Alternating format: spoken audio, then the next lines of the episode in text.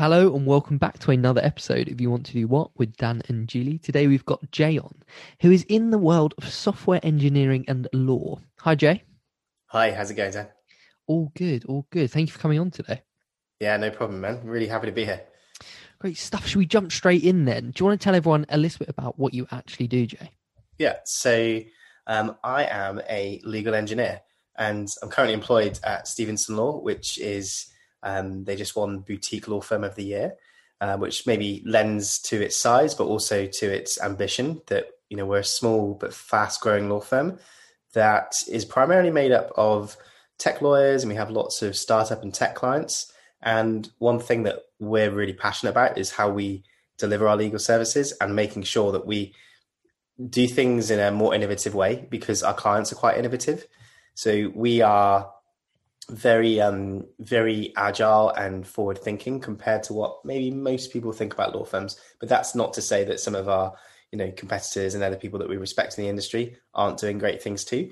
But we we really do think about that whole experience from the our client's journey. So um, to give you an example of some of the things that we we we look at and do is giving people sort of custom platforms that they can interact with um, the legal advice that we give them, whether that's a bit of self-serving with document automation, um, whether that's being able to have a dashboard so they can see the progress of their file. Um, we take a very sort of uh, there's an there's an engineered approach, and that typically involves um, either a bit of coding or putting something together using technology um, from other industries. So we take traditional software engineering methods and apply them to law. And, and really just trying to digitize that whole experience. So, you know, everybody focusing on remote working and working from home, this digital transformation has been part of who we are from the very beginning. Um, as the firm was set up, we've always been distributed um, without having sort of a fixed central location, and it's put us in a really good position. So for me, it's uh, it's, it's my absolute dream role because I've always really been more interested in the delivery of legal services as opposed to just um, the law for itself or the you know the actual legal arguments or legal challenges. So yeah. So how did you uh, get into this? Were you first in the world of law or first in the world of software engineering, or have you always been a bit of both?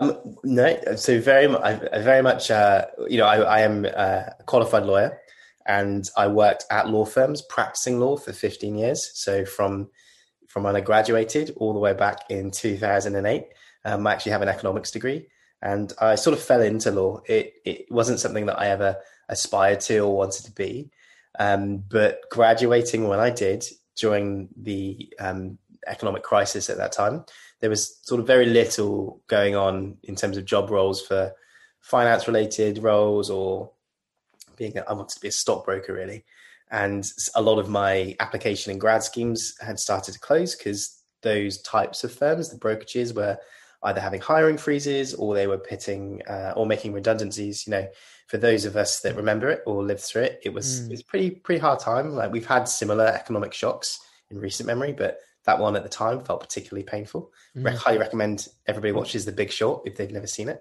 It is um, a brilliant. I watched that the other day for the first time. It is fantastic, and it's yeah. so well explained. It really is, yeah. And you know, I think you know at, at the time, um, you know, it, it was very daunting. And I think I can resonate with a lot of younger uh, students or graduates now who are, you know, looking at the world being so very different to what it was, you know, a year ago or two years ago and having to navigate that challenge. And I guess, you know, best bit of advice I can give to people there is just, you know, stay patient, mm. keep working on yourself because the opportunities are just around the corner, really. Things will start to maybe not go back to normal, but as people adjust and understand what their requirements of their staff are or what opportunities lie for people that are entrepreneurial, there's there's lots and lots to hope for. And if you're, you know, if you're bright and ambitious, there's there's always a place for you in in sort of industry.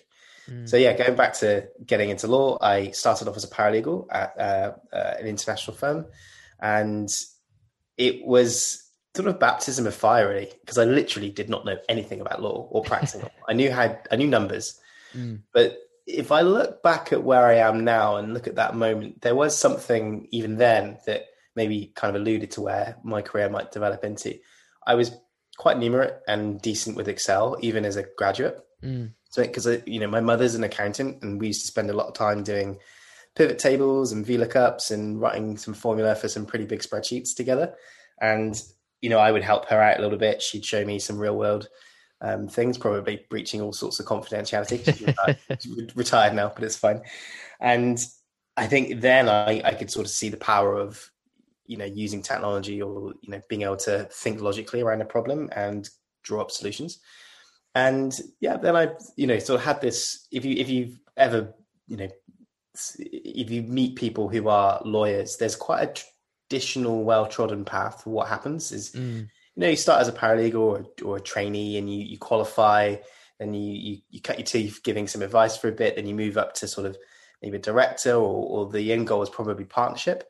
Um, and that is, is a, you know, perfectly, um, you know, great career choice for a lot of people. It's incredibly rewarding.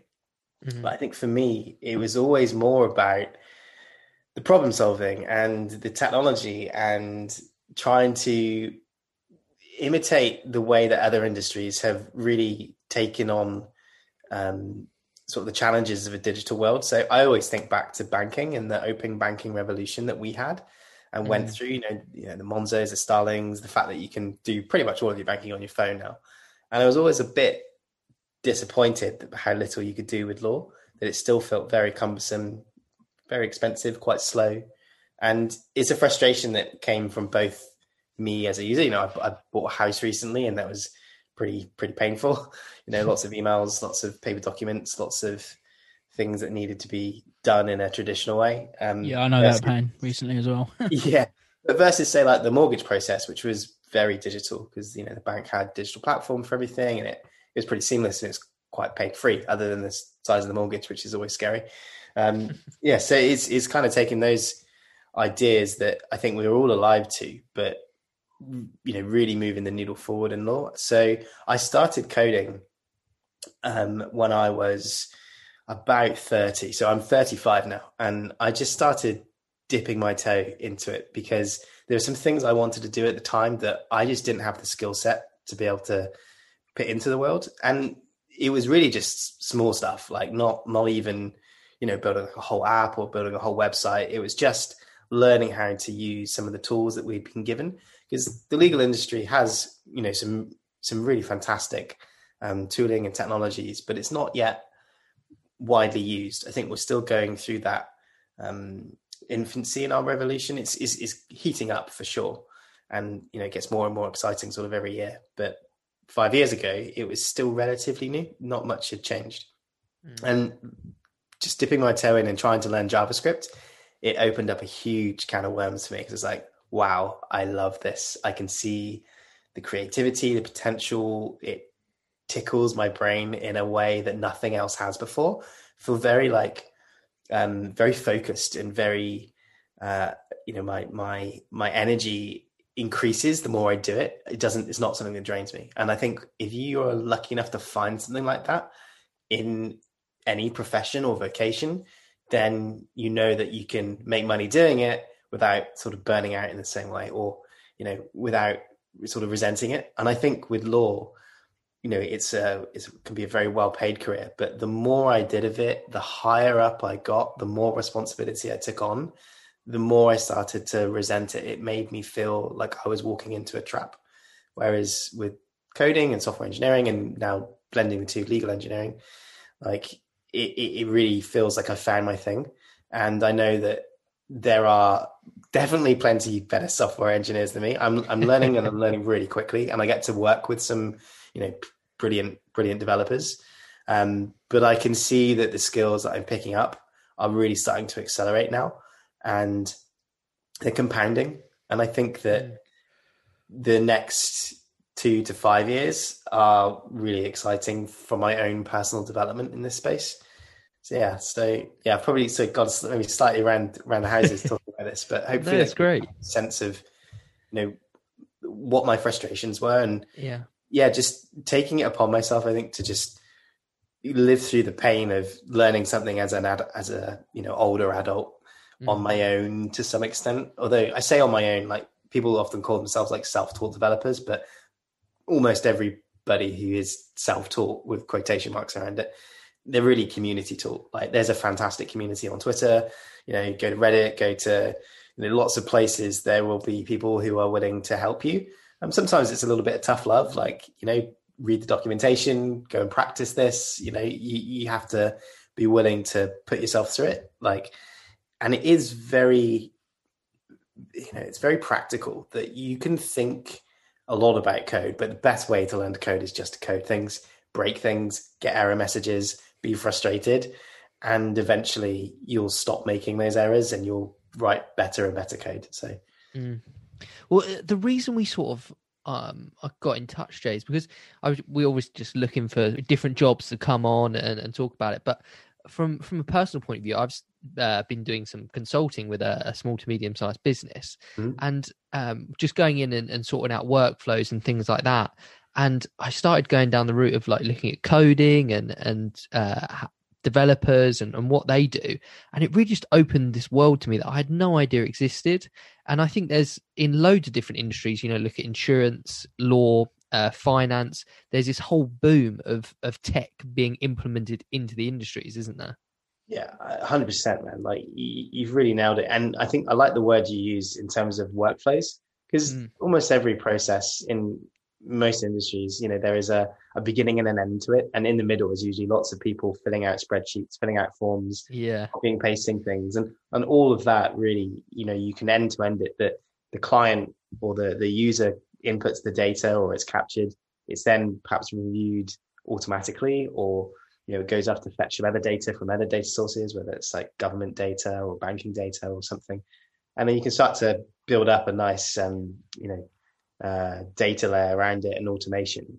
And then on the other end, the result comes out, and that might be, you know, the agreement to buy a product, or it might be, you know, taking out um, uh, a contract between two parties, or something like that. But you know, all all industries have that um, need to automate their processes. So it just so happens that I do that for a law firm because I suppose I'm alive to the the, the different challenges or the different uh, legal frameworks that we have to operate within. Like I understand deeply what we sell, mm. and I understand you know the the challenges of a lawyer and the needs of the client. So for me to be able to build a workflow, I should, in theory, be a, a a, good person to do it as opposed to just um, a really good software engineer. It's not to say that the software engineer can't maybe bring their technical expertise to it, but they may have to upskill a little bit on the the you know the, the, the nuances around the subject matter. Whereas I suppose I approach it from the other end that if I can go and borrow some of their skills and develop them myself and bring that in, and and to be honest, we leverage lots and lots of tooling and lots and lots of other you know open source software or or frameworks or, or things like that, or, or we go and buy some things in. Mm. But knowing how to configure them is usually the hardest part. Like I spend a reason, you know, a reasonable amount of time writing actual code, but probably more of my time configuring applications because there's so mm-hmm. many great things that you can leverage and especially with cloud services like you know I'm always going into our aws server and you know spinning things up or connecting things together and that in itself is a is a is a whole nether skill set on top of you know engineering or coding. Mm. Is, is it fair to say that I'm I'm very much in the like very early stages of trying to understand this whole developer and software and and coding world, but to me it seems like there's now an opportunity for people once they've learnt these skills and become a developer to go into uh, so many different industries and create bespoke products for certain companies to work in the way that they want to work. Is that right to say? Uh, yeah, I, I, I, think so. You know, well, no, not I think so. I would 100% agree with that statement. It, is know, there are there companies starting to form that are almost like a consultancy where businesses would come to them and say, "Hey, look, this is what we've got. Can you build us a platform to to yeah. do what we want?" Is is that a thing?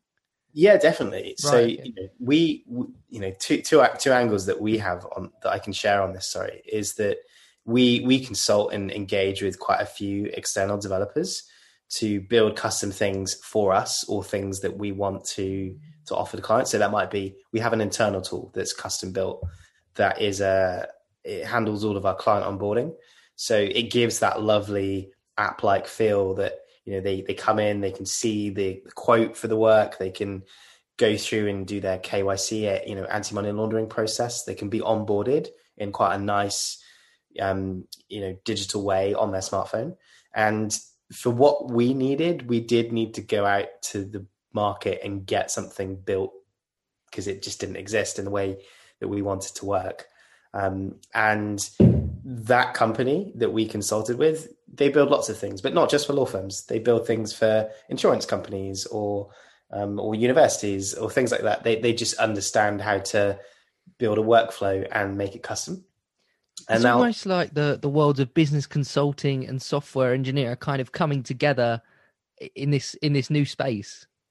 Yeah, I, I, I definitely agree with that, and I, I suppose it's because the entry point for so many things now is through a web browser or an app. That if you're a business and you either don't have a website, you can't rely necessarily on the transaction happening through footfall in a shop or through brick and mortar processes.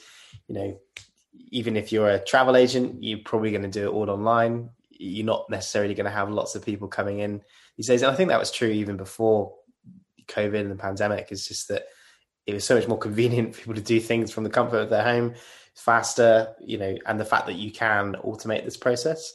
You know, I don't think it's it's it's uh going to completely remove people from it like that we only ever look at browsers and click things i think there's still plenty of room for good advice and having good soft skills.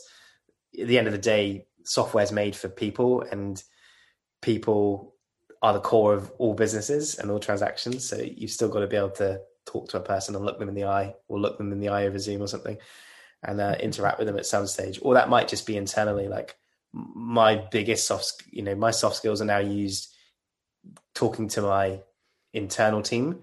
You know, and we have a lot of communication internally, and that might be through you know teams generally, actually writing chat messages, or it might be hopping on a quick call to speak to someone or a longer meeting.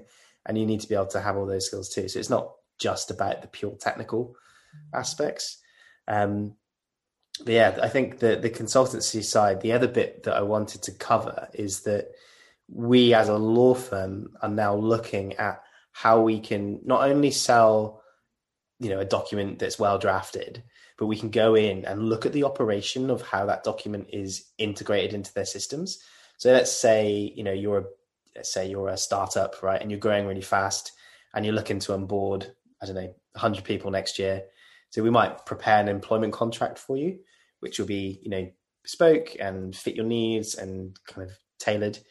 But you don't necessarily want to spend money on the lawyer drafting hundred of those documents. You may want to automate that process or let you know your your your hiring manager have a nice way to roll those out as part of your onboarding process. So we can either look at what you're doing already and drop it into that, or we can build something for you or tell you how to design it. So you can have that nice end to end workflow when you're onboarding people. And I actually think that that is such a such a such a different way of dealing with a lawyer that you don't just call them up, have a meeting, get a document, and then you're on your own. We can be with you through that journey. And I think the value and the way that we bill and charge can then start to make more sense from the client's perspective. I think there's a little bit of resistance that lawyers are too slow and too expensive. But I think if we can get this right, then we'll fully justify existence in the modern world. So.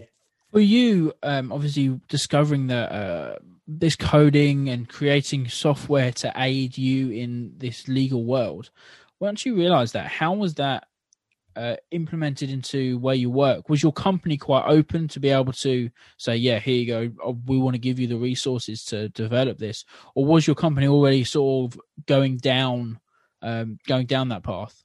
Yeah, so I'm actually reasonably new to the company, although I've been a big fan of theirs for a couple of years because I could see the growth they had and and where they were going. And I sort of knew a few of the lawyers that worked there, and my now boss um, who works there, and, and we, I suppose, been talking around legal tech issues for a while before I actually joined them. And the best thing that I did was I started to learn in public, and there's a few a few people that kind of promote this idea that it's, uh, it is my idea. I sort of stole it from somebody else because it was kind of one of these hashtags on Twitter, like hashtag learn in public, or if you're on LinkedIn, another great place to do things that I starting to just share some of the things I was doing in my spare time um, around it. So the firm, some of the firms I've worked at before were not necessarily, um, it, it's not they were anti innovation, far from it, but when you're employed to do a job that brings the firm in money and that's how you're compensated, it can sometimes be quite challenging to get to change your job description on, you know, uh, in internally that really I had to go outside of like my working hours and spend kind of evenings and weekends learning this stuff and demonstrating what could be done with it.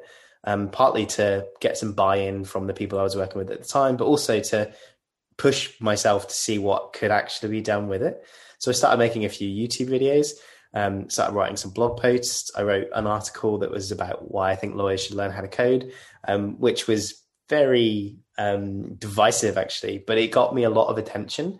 And then all of a sudden, I started to build a little bit of a profile and a brand as to somebody very interested in this space who's got some skills, but is, you know, looking to really push this as the next stage of my career and you know the, ties in. I actually ended up I, I, I founded a startup to which has a legal tech product um, around it. I don't actually build any of that myself because it's um it's an enterprise product with a lot of bank level security around it, and for that I needed developers to come in. It just wasn't something I was capable of doing on my own. But that's such a great idea. You've you've had this idea and now you understand the world enough to be able to go and get the right people to build it. That's it, right. Exactly. Yeah. And, you know, it's that for me is another reason why learning to code, even just a little bit, will make you aware of what's possible, how you might engage with the right people to take ideas forward. Because almost there's there's almost you know nothing's really built.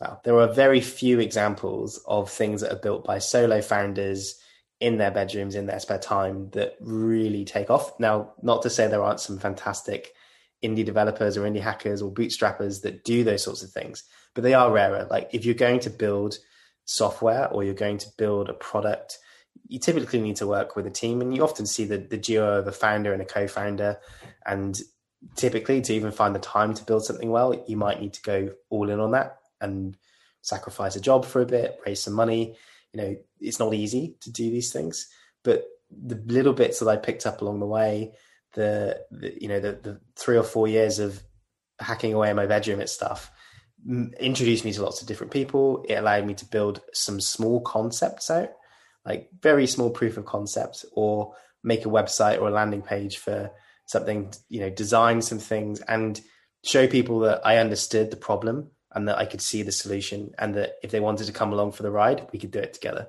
And that was enough to found and launch a product and also to get me a job and get me my dream job.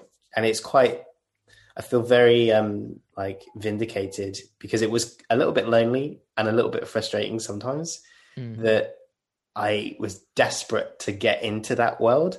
And I just needed somebody to see the, you know, I had a, at least some technical ability, but that I was deeply, deeply interested in the subject in a way that, you know, perhaps I wasn't always that interested in law for law's sake. So I, I think this is this is such a good conversation because it's it's a you can apply what we're talking about to literally any industry anyone that's listening the the the industries are going to start to go through these kind of changes and software developers are going to come in and work on workflows like we've chatted about. So, how did you start learning code? If for anyone yeah. listening that wants to think, okay, I, I'm going to get involved in this.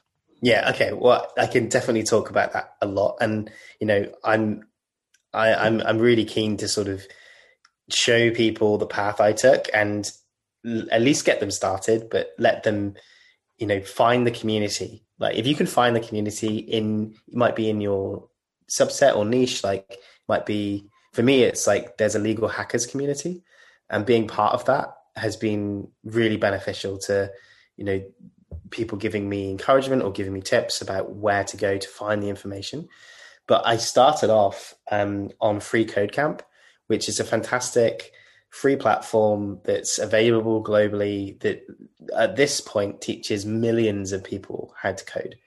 And the great thing about it is that you can actually, it's not just reading or watching videos. They have all of that. They've got lots of guides and tutorials, but they, they have a platform where you can write code in the browser, run some tests and get a result back. And through it, it's like an interactive tutorial. So it's a very different way of learning compared to learning in a classroom where you might watch somebody and then maybe do some exercises in a book at home. It's live on the fly, immediately, you know, returns a, you know, did you get this question right or are you writing the code correctly? And that's one of the other things just about coding generally is that it's sort of instant feedback. Do you, you know, do you have a bug? Have you made an error? You need to correct this. Um, and yeah, free code camp is, you know, I, I owe so much to them. You know, I don't donate to that cause, you know, just a few pounds a month because um, I, you know, I really believe in it, and I think that without it, I would never have been able to get as far as I did. Um, but then going beyond that, I Free Camp has increased its syllabus. So it started off with mainly JavaScript, CSS, and HTML, which are languages um, to to to build websites with. But now they're doing much more in terms of data science with Python, and I think they're just going to keep increasing their curriculum. But once I'd got through some of the JavaScript stuff on Free I really wanted to learn Python because I know that Python is particularly good for lawyers to learn because it's um, good for dealing with data. You can write Word documents quite easily with it. You can do some manipulation with Excel. And I went to Codecademy to learn the, just some fundamentals of Python. And then from that, learning Python then allowed me to play around with an open source tool called Docassemble, which is a document automation platform. Now, when I say open source, um, if people aren't familiar with that, it's essentially free software that you can use um, without having to pay for it, providing you can set it up and configure it. So I managed to get some free Amazon credits through um, a partner network. So I'll, I'll, drop the, I'll give you a link for that because it's quite quite useful for people who are interested in how can you keep the cost down and keep the risk low for yeah, that'd be great. These you. things. Um, but basically, I've got like I don't know, ten grand's worth of AWS credits, so I know that for a couple of years I'm good. I won't have to, you know, pay anything to set this up. But using open source software, if you can install it and run it on a server in the cloud, you then have your own platform that you can play with. And just doing that and that process in itself taught me a lot about um, DevOps and how to get something into the world that is of real value. Taught me a little bit about security as well and how you make things secure on the internet. So all these steps, sort of one thing led to another, and now I'm just building up layers and layers of knowledge. So yeah, free CodeCamp. I think everybody should just start there. Mm. Um, there are some great computer science courses for free given by like Harvard. Um, there's other places too, but online learning, there's you know it's booming right now because of everybody being at home and universities not necessarily delivering the highest value anymore. But I think it's called edX is is one platform that Harvard seemed to be tied into. So they mm-hmm. have lots of computer science courses available for free. If you if you pay, then you can get a certificate of completion, but you don't have to pay you can still just do it and experience it which for me it's you know you know paying for it is is great but actually just going through the process like why not go through it and see if you like it see if you get see if you can understand it before you commit mm-hmm. your money and doing that they have a, a, a, computer science course for lawyers which which i took over the summer and is great and it really kind of added to some of the things that I'm able to understand. And there's a little bit about cryptography as well, which helps me. We do some blockchain work uh, at the firm I'm at now, and that's been really helpful to really understand sort of the concepts behind it. Is there something that somebody should start with, like a specific coding language they should look at first? Is there a more basic one, or do you need to learn different bits of different languages? How does it really work? Yeah, I think everybody should learn JavaScript in some form partly because you can open up your browser and write JavaScript in the console. So if you were to open up Zoom, uh, sorry, open up Chrome or Safari I'm just looking at Zoom. That's why I said Zoom. if you open up Chrome or Safari and go to the developer tab or click inspect element, it will fire up, you know, the, the tray on the right hand side of the browser, and then you can click through to the console. That console will probably give you some messages about what's going on in the page or if an error has been thrown. It's surprising how many errors are thrown just through your normal day-to-day life anyway. But if you then wanted to write some code in the browser, you you can write JavaScript right there. You can manipulate what's on the screen right in front of you. Hmm. And I think when you do that, you can just you can see the you know the page come alive even more so than it might already be doing. And well, you know that, that when I sort of mess around at work with people, they're always like amazed with what you can just do doing that. And then JavaScript is also a backend language. You can you can do front end things in a you know that's displayed in the browser, but you can also do all the back end business logic in JavaScript. So it's a pretty safe bet as to how you could be productive. Um, but I think the main thing, it doesn't really matter too much what language you pick. So if you decided that you wanted to pick Python, for example, or perhaps you wanted to pick PHP or, or, or something else, it's just about learning one language well enough to be able to do something with it. Because once you can be productive in one language, picking up other languages is much easier because they generally share similar concepts. It's just the syntax or just the the way that you know a variable is described. So give you a very very easy, very quick example. When you write um, a var- variable in JavaScript, you you know let's let's say we wanted to describe someone's name, you would write let let and mm-hmm. a new word name and then equals say Daniel. So that's how you would set the variable for Daniel. Mm-hmm. But in mm-hmm. Python, you don't need the let. You can just write name equals Daniel.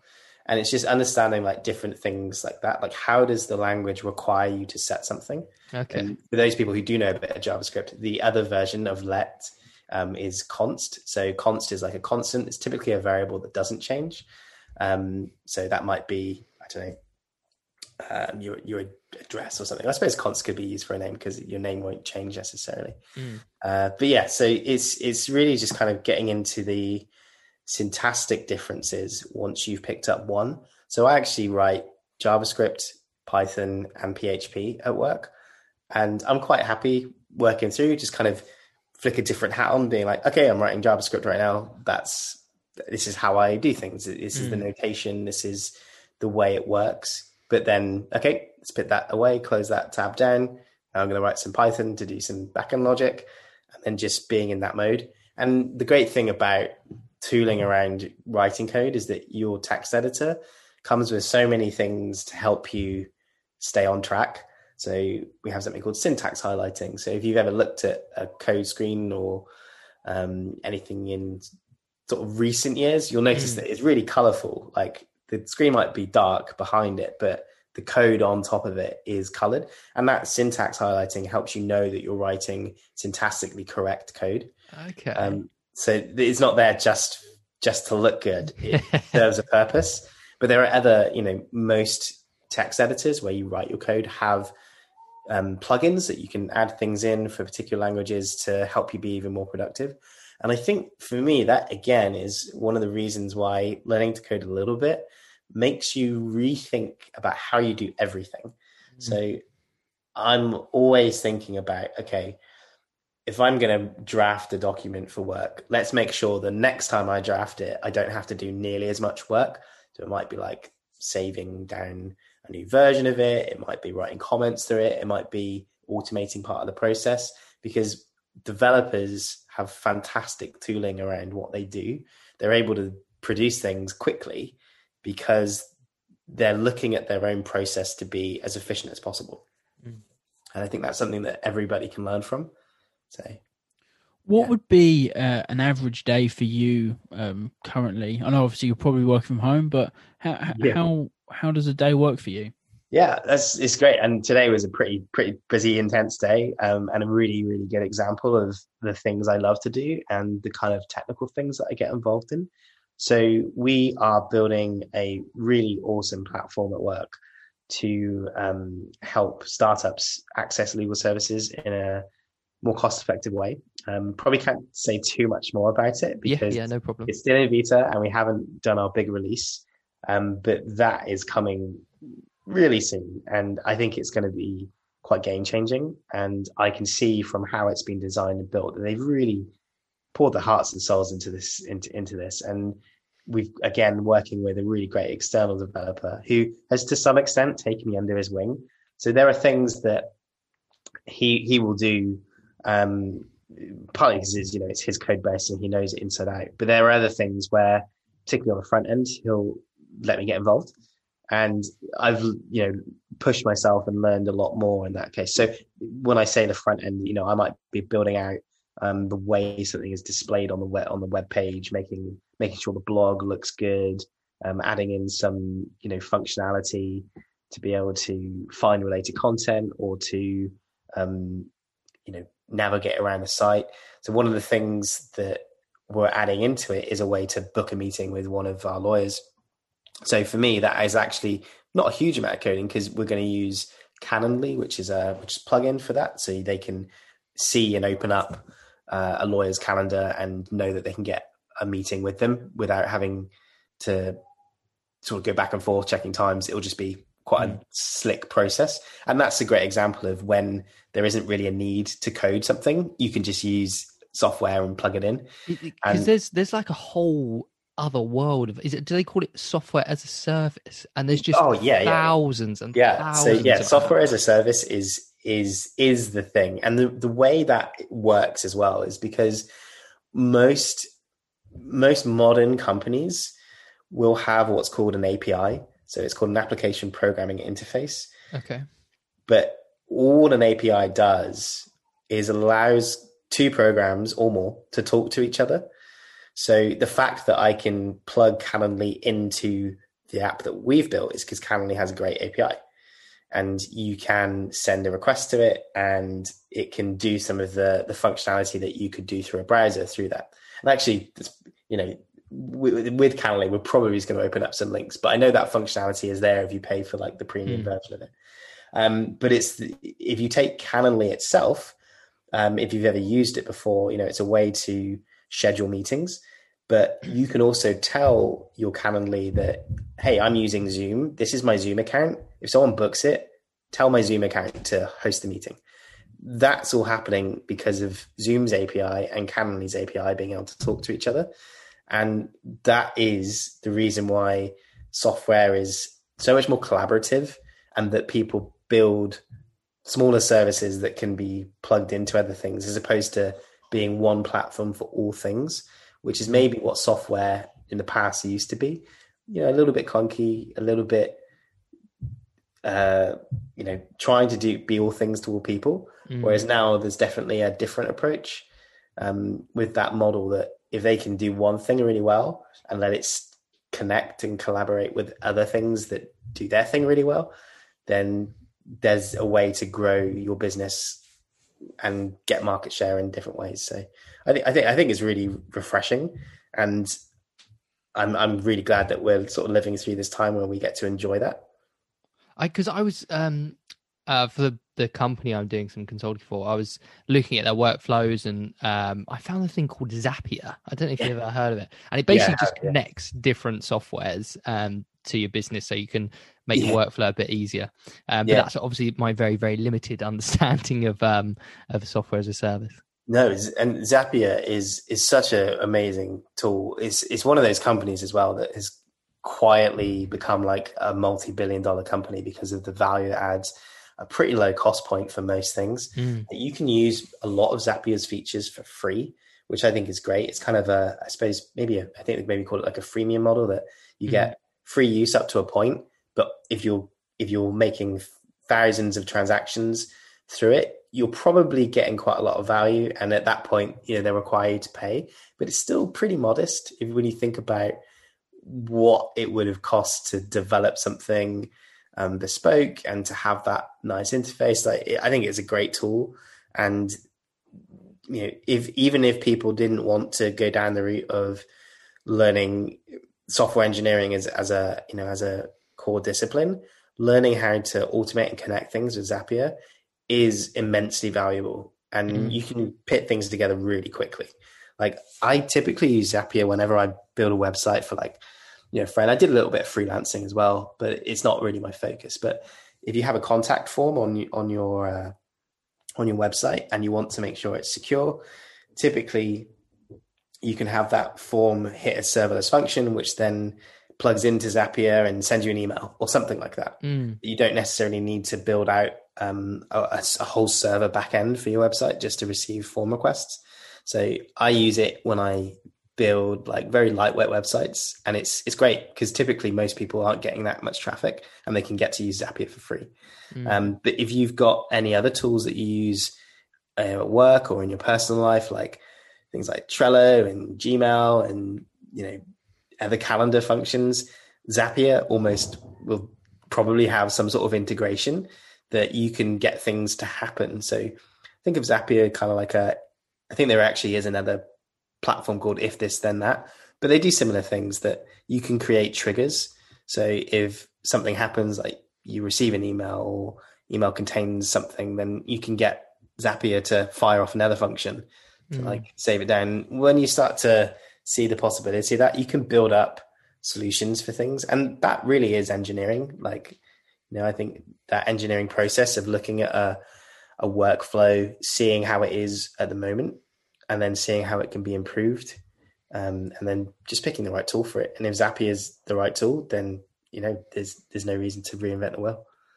Yeah, absolutely. I I, I think there's nothing more satisfying than when you get either even if it's an excel bit of code and you get that working properly and you know you've done a good job on it it's like it's yeah. just one of the best feelings ever no matter what oh, totally totally yeah. so what would be some personality traits that you've seen yourself that you think have helped you get here you've obviously got a very diverse mind in the fact that you've gone down one route and thought you know this is there's a brilliant opportunity here i mean able to sell and uh, self teach self teach uh, yourself self teacher. Self, I don't know. Uh, self taught um, yourself uh, coding and software engineering.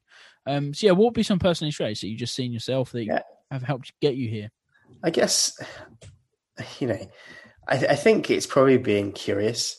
I think curiosity is maybe like a quite maybe something that I didn't you know value as as much as I did. I always kind of always really been interested in science and math and physics, but never really.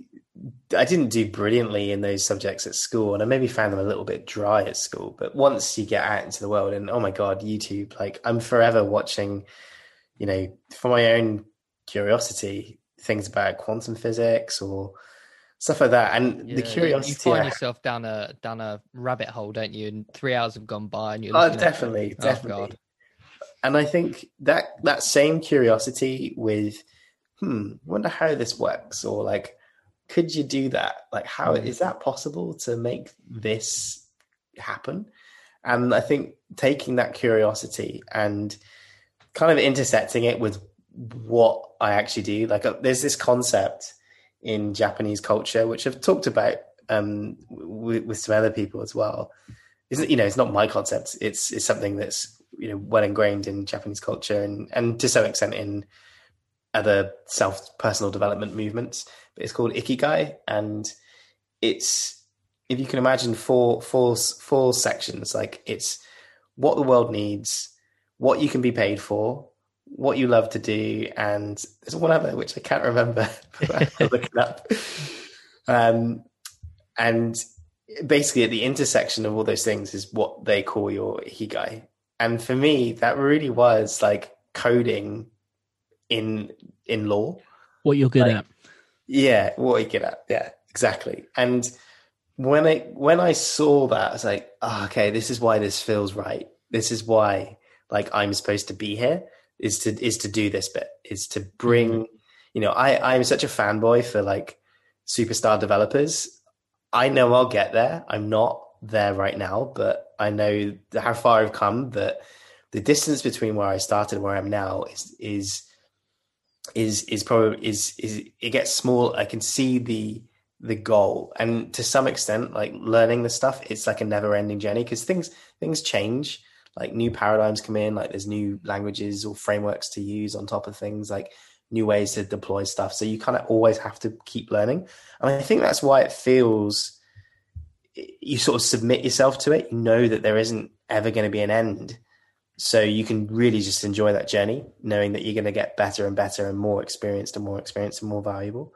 And I think you that- hit the the nail on their head though when you said you you're inquisitive. yeah, And uh, the the people that we've had on on the podcast that are successful and have done well and and worked in multiple things as well, like you have, have all been inquisitive. They've just asked the questions and then tried to answer them themselves. Yeah, uh, d- definitely. And there, there there was an element of, I think, you know, not necessarily settling. It's quite.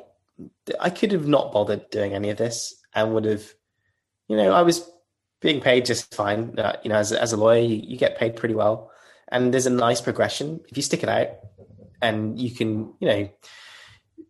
Work hard for sure. Like it's not, it's not. You can't just coast and expect to get promotions. You need to put the effort in but that I think it was just not settling for it and understanding that okay, if I'm gonna if I'm gonna work, you know, and have a career, and I'm gonna be involved in business and industry, can I find a way to do the thing that I really love to do and do the thing that I think is more valuable than just being a lawyer? And I don't mean to be disingenuous to other people. Like if you if your thing is law, then that's great. It Mm. just wasn't my thing. And when I, I suppose turning 30, you know, it seems young, you know, I wish I was still 30, geez. But, but turning, turning 30, I think you, you kind of see that, okay, maybe, you know, the next 30 years, if you play cards right, you, you know, you retire when you're 60 or 65, it probably isn't necessarily going to be the case. And to be honest, I'm not that bothered about retirement from something I'm interested in. No. So, but but knowing that okay, you know, I'm an adult, I've got responsibilities, I've got a young family now as well. That if I'm gonna if I'm gonna take time away from them to make money, let's see if I can do it with something that I really love to do and Yeah. not not trade off being able to support them and being able to, you know, provide and have some sort of dignity in life. And Mhm. yeah, it was it was a case of just being a little bit a little bit curious and very determined. Like I can't tell you how many times that I would stay up and actually been reading a whole book about sleep and kind of realizing why this was a bad idea at the time was, was to just stay up until I would pass out basically just trying to learn how to code and in hindsight I probably stifled my learning a bit and the ability to retain information um, but but I think making the time is very easy just to okay I've finished work I was going to sit and watch Netflix and do that. And it's not to say that, you know, I, I obsess about Marvel stuff. So I watched all of WandaVision, didn't miss an episode. didn't miss a beat. so I'm not saying that people who watch TV are, you know, any worse because, you know, I, I, the things I'm interested in, I will sit and binge just like anybody else. Are you watching the Snyder Cut tomorrow? Ah, yeah, I will be, man. I, I, I was so disappointed with the first one Oh, same. that, that, yeah, I'm really excited to see this. The hype looks good too. It does. But yeah, I think it was it was knowing that okay, I'll always have that. And these days, I you know, there's almost too much TV. You can you spoil for choice. Oh, yeah. Knowing knowing that five years is a really short period of time in life, and you can learn a heck of a lot in five years around anything. Like I think back to my degree, and I still re- remember like most points around economics. I still think about economics a lot. I s- see what's happening in the world right now, and I'm like, hey, yeah, I understand that, and I can have some insight and think back to charts and graphs and theories, and to some extent, still talk around it. And that was Mm. three years, and a lot of people define their whole adult life on the three years they spent at uni Yeah. it's it's a real thing and kind of kind of you know it, we're privileged in this country that most people can access universities and it's a, we've got great universities like all, all the way from you know Oxbridge to to more technical colleges to Red Bricks. Like there's lots of great courses out there. But I think that people put too much emphasis on the degree they did and where they did it because it really is just three years of your life. Yeah. like I look back, and if anybody's interested, I got a 2 2 in economics, and I got a 2 2 when everybody was like, you need a 2 1, otherwise you're a failure in life. and I was pretty upset about not getting a 2 1. I missed it by a tiny margin. I f- completely failed one of my math exams. Like, I mean, I didn't write anything in the exam because Oh, I, I had like a complete meltdown about it. And I probably, if I just passed it, I would have got my I would have got my two one, Mm. and I had an option to go back and repeat the year or repeat that module. And I was like, do you know what? I've had enough. Like three years, I'm ready to go out and just I want a job. Like I'm tired of being a Berwick student. I want a job, and I just went for it. And I was like, well, let's see what I can go get with a TT. Turns out it was enough to get me into a decent law firm. I think they could kind of see that, you know, I wasn't stupid Mm. and that maybe I was not very organized or perhaps didn't study well enough. You know, my, my uni days were caught up working in a bar, chasing girls, doing other things. I did meet my wife there, and we're still married to this day, 15 years later. So it's, Wow. um, it's a pretty good story on that. But the idea that those those three years don't define who I am now, like not in the same way. They maybe taught me that if you get complacent, then you might not get the outcome you want, but that it goes quickly. Three years is not a long time. And that if you're willing to be dedicated to something, then you can achieve really good things. So I totally agree with you. I, I, I can relate to you on those uh, few sentences so closely. I think I missed out on my 2 1 by 0.3 of a percent. Crazy. But Yeah. funny enough, I did engineering at university. And Okay. after my undergraduate, I didn't know what to do. But actually met a girl at university, stayed Yeah. on to do my master's degree.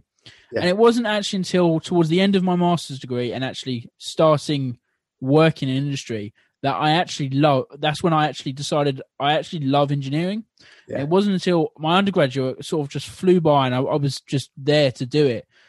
And it was after that that I actually thought, you know, this is this is my passion. This is where I want to be. Um, and I now where I am looking back, the two two didn't matter, and it's now where I'm in the industry, and I'm putting my passion into what I love. That it makes such a big difference, and it's almost like they're just little stepping stones to get to where you are now.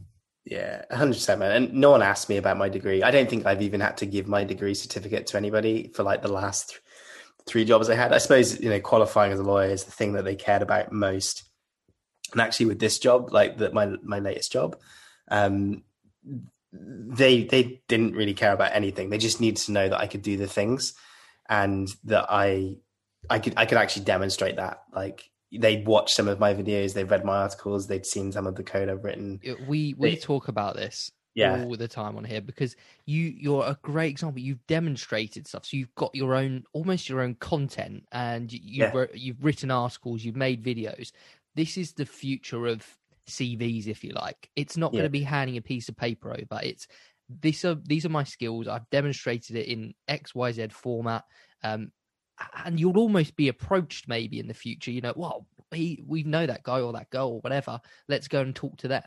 Oh, for sure. You know, and I, I still now like the particular legal engineering and, and legal tech, it's growing really fast, and there just aren't enough people that do it. So I get reasonable approaches like pretty much at least once a fortnight. Like I'm not not looking and not interested at all right now because I've found my home. Once a Um, fortnight. Yeah yeah and Wow. linkedin is linkedin is great like if you if you Yeah. build your brand and you don't need to be an influencer like i am not an influencer by any No, stretch of yeah, that's a good point. Yeah, that's. I have point. really small followings on, you know, I think I've got like 2,000 connections on LinkedIn, a thousand Twitter followers, which are mostly like friends and family and random people. Like, n- I'm not an influencer. But that being said, I have definitely seen the benefits of being consistent about what I talk about on LinkedIn in particular and sharing like insight and articles and thoughts like is completely legit way to to connect with the right audience and connect with people who are going to be interested in the skill set you have.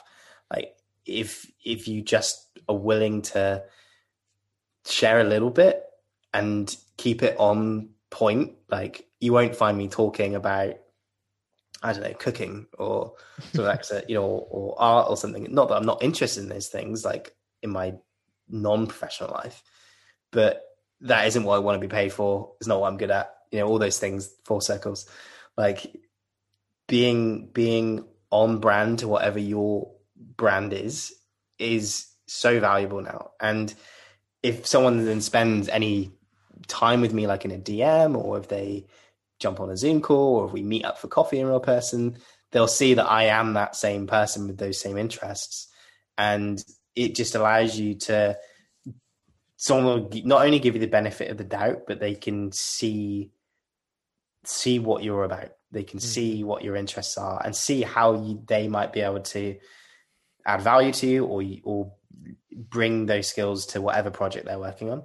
So yeah, I can't. I, I, it's honestly it blows my mind like how many things have come out of LinkedIn of all places, and people kind of talk it down a little bit because it can be a bit spammy and it mm. it can be a bit nauseating with everybody like virtue signaling and clapping us on the back. And I'm yeah.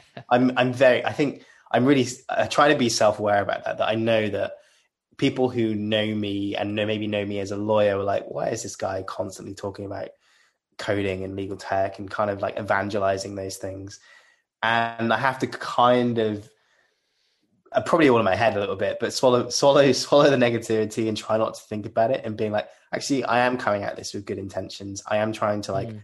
expose other people who may be interested in what I'm doing. Like I'm really trying to sell anything. Like, mm. you know, if, if people want to come and engage with me, they'll find me. It's fine.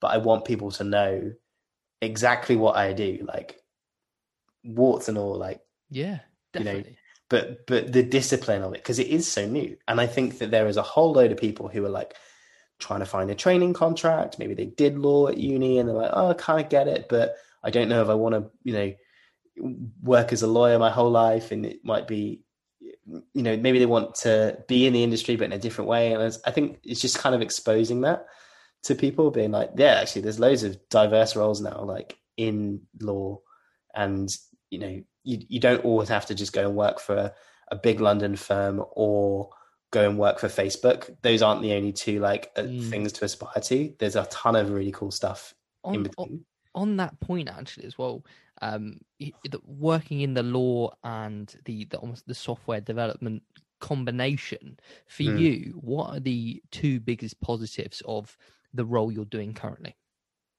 so i think i think for me it's it's i, I see the direction travel with this that i feel very very secure um, from a job perspective now that i know that i could walk into lots of different places and add a lot of value in a way that wasn't just oh well we need another lawyer because we're a bit busy.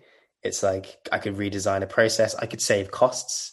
I can help deliver deliver things like digitally to thousands of people as opposed to just you know being limited by the number of staff you have like i think it's it's it's that comfort that comes with the skills that i'm acquiring and the things that i'm able to do now are really more future proof and kind of in 10 years time like I feel, I, you know, I, I know that I'll be even more in demand than I am now. And I think it's that sense of self satisfaction that I, I, get up every day and I'm like, okay, yeah, it's going to be like, it's pretty, pretty fast paced for work. I'm not going to lie. Like we have a lot on and it's intense, but it's the kind of intensity that feels very rewarding. Um, and getting up and knowing that I get to work on the things I'm interested in with great people at a good pace is is pretty satisfying. But yeah, it also gave me the skills and knowledge to be entrepreneurial. Like I've not never ran a business before. I've always wanted to, but I never really knew what it would be. You know, I didn't have experience in other things that were, you know, even setting up my own law firm might have been too much of a challenge because of the the regulations and things like that. And it doesn't necessarily scale as well as a SaaS business. Like you mentioned SaaS products, like the product that we've built is very much a SaaS product, um, like software as a service. So people would pay like pay as you go or pay a monthly subscription to use it. And that kind of business model, going back to my economics, so I guess it all does kind of come full circle and together. I know that that business is one that can scale in a way that doesn't require thousands of employees for it to significantly change my life my income if we do it right like it's still hard like the challenge is building a really good product and doing some really good engineering around it and then doing really good marketing. Like you could have the best product in the world but if people don't know about it then they won't use it. And you won't necessarily can't just rely on word of mouth these days. You know you need to have a strategy. And that's kind of what we're working on now is like how do we take this really cool thing that we've built and get it into people to use it to get them to love it and to you know, grow it, like actually really scale it up. So that's a whole new thing that I'm learning about now as a founder. But I would never have done this if I hadn't taken the step to learn to code. Like there are plenty of people who would tell me that I'm maybe too idealistic or that lawyers don't really need to code. But I guess my whole point was I didn't want to be a lawyer. I wanted to be an entrepreneur. I wanted to be more of a software engineer and now a legal engineer. Yeah. Like, you know, I'll meet plenty, plenty of developers who are, are, you know, much, much better developers than I am like right now. But it's, it's because I can learn and I've proven to myself that I can teach myself or use a community to learn how to do things that it's just kind of a matter of time and just getting more and more experience in my belt before I can do more and more complex things and that you shouldn't necessarily be put off. Like one of my mentors he is American and I call him a mentor like in the loosest sense. We've never had like a formal acknowledgement of it but the time that we've spent just chatting on LinkedIn and in Twitter on Twitter he's mentored me because he's told me steps to take and that's what i that's all that's you know, for me the definition like giving me setting out the path and kind of guiding me through it. And he was a former like attorney in america and now he works for amazon not doing any law whatsoever just pure software engineering but it, he's he's also older than me and made this career change at a later stage in his life but just a really bright guy who knew that his next step wasn't in that. And I think it's okay to let go of a career. Like you don't have to do one thing your whole life. Like the things, you know, the people I've met, the soft skills I've had, the the the challenges I've seen of like how you make money selling a service, like it's all relevant. So I don't I don't begrudge it and I don't regret it. And it's okay for me to put that behind me like completely okay. I had my career as a lawyer; it was good to me, and now it's next next thing. It's just the natural progression. For yeah. for you, what would be a a negative of this industry? Um, obviously, it's a fast growing and new industry. Yeah, I suppose you know maybe maybe not negatives, but just challenges to overcome. That I think that you know, diversity and inclusion are always big ones. Like, you know, you, you, guys can't see me right now, but for anybody who's listening, um, you know, I'm, I'm mixed race. My mother's Jamaican. My dad is, uh, is white. And there just aren't a ton of people that, that have the same background as me in law or to some extent in technology in, in the same way. And I think it's not necessarily, you know, it's obviously not to do with ability, but I think it's just to do with exposure. So if you expose people to things, then they're more likely to try them out and yeah. see if they've got any aptitude. And that's a great that's that's that's all you that's all you need to do really. Like I just you know, for me, I just needed to see that I could I could get going with this. Like I didn't have to go into a ton of debt to try and figure this stuff out. And that I was welcomed. So there's some really great initiatives. Like one that's I think I think, is international, but certainly national, is called Code Bar, and it was a a meetup for underrepresented people in tech and coding. So lots of you know ethnic minorities and and, and women as well, because women are underrepresented in this industry. And um, it's it was it was pretty pretty awesome to just sit in a room and be be mentored I, I, kind of I, I, feel two ways about positive discrimination and, and, things like that. Like I I guess while I might be mixed race, I, I have a pretty privileged background. You know, my mum, be, being Jamaican, was a pretty senior accountant at her company. You know, we had a very sort of middle class upbringing. You know, it wasn't wasn't hard like in the same way that lots of people have economic hardship. So mm. I kind of I feel that positive discrimination is maybe not best aimed at me because I already had a good good head start on a lot of things, and I think I need to recognize that. But I still remember very keenly that I was always only the other not non-white person in almost every law firm I worked at, mm-hmm. you know, and it didn't bother me, but it, I always did find it like a little bit mm, okay. I'm still it's ten years later. Like I've been in this industry for ten years. I'm still yet to meet many other people that look like me. I do meet have you know have met plenty, and probably in London it's probably better.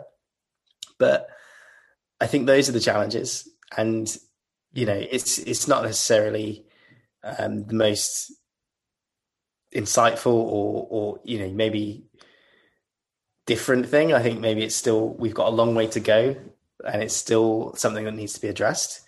But yeah, I think that that's something that I hope that legal engineering because it's so new and it's fast, high demand that there'll be a space to kind of do things right from the outset and not put up the barriers. Like at the moment in terms of like cost for formal qualifications that doesn't really exist. And i'm hoping that it kind of stays that way.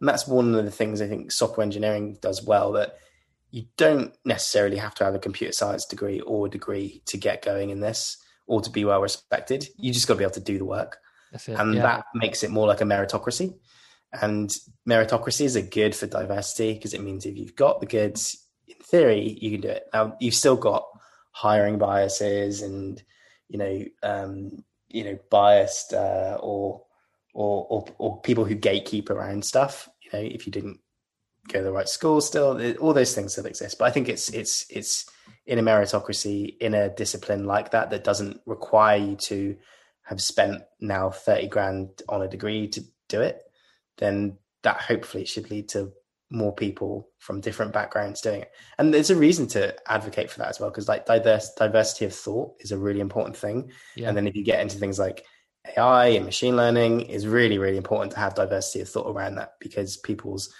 unconscious bias or explicit bias get built into software. So yeah.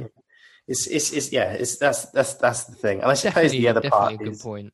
Yeah, and I suppose the other like challenge, I guess, is just I, am really this this this sort of technical challenge that I've got in my head that I want to be part of the solution for, and I need to probably write some things down. I'm co-authoring a article with somebody from the states, which we're hoping to get published in like a university journal. And I say this very loosely. We've talked around it and have decided we're going to do it. We haven't actually done very much. so yeah, but we did have quite a long discussion about this concept, and it's really moving away from the idea that the end product of most legal things is a document, right, in Word or a PDF that is signed mm. by somebody, and it's yep. it's kind of ridiculous because you think about what you do on Netflix or Facebook and all the data that they collect on you. None of it is written down. No one's printing that stuff out anywhere. It just exists as data in a data structure, and it's to take legal agreements and legal, um, you know, contract legal agreements, legal contracts and just keep them in a digitized form that can be you know executed digitally passed around digitally stored digitally This this big idea about how you manage the life cycle of a contract so from its creation to its execution to its storage to the things and parameters that are set in it like expiration dates or conditions that need to be met all of those things are written down in in words and words are great if you then pay a lawyer to tell you what does it mean and what what are the risks and when do I need to review this contract. But computers could do that better if it was just kept in code. And really, I mean data. I don't mean like you know code that um, you know that it's like a scripting language. And there, the intersection between sort of law technology leads me to look at things like blockchain and smart contracts, which is still very relatively new technology, which comes with a ton of skepticism and hype and good actors and bad actors. I don't necessarily want to talk about blockchain. I'm giving a webinar or hosting a webinar tomorrow on blockchain.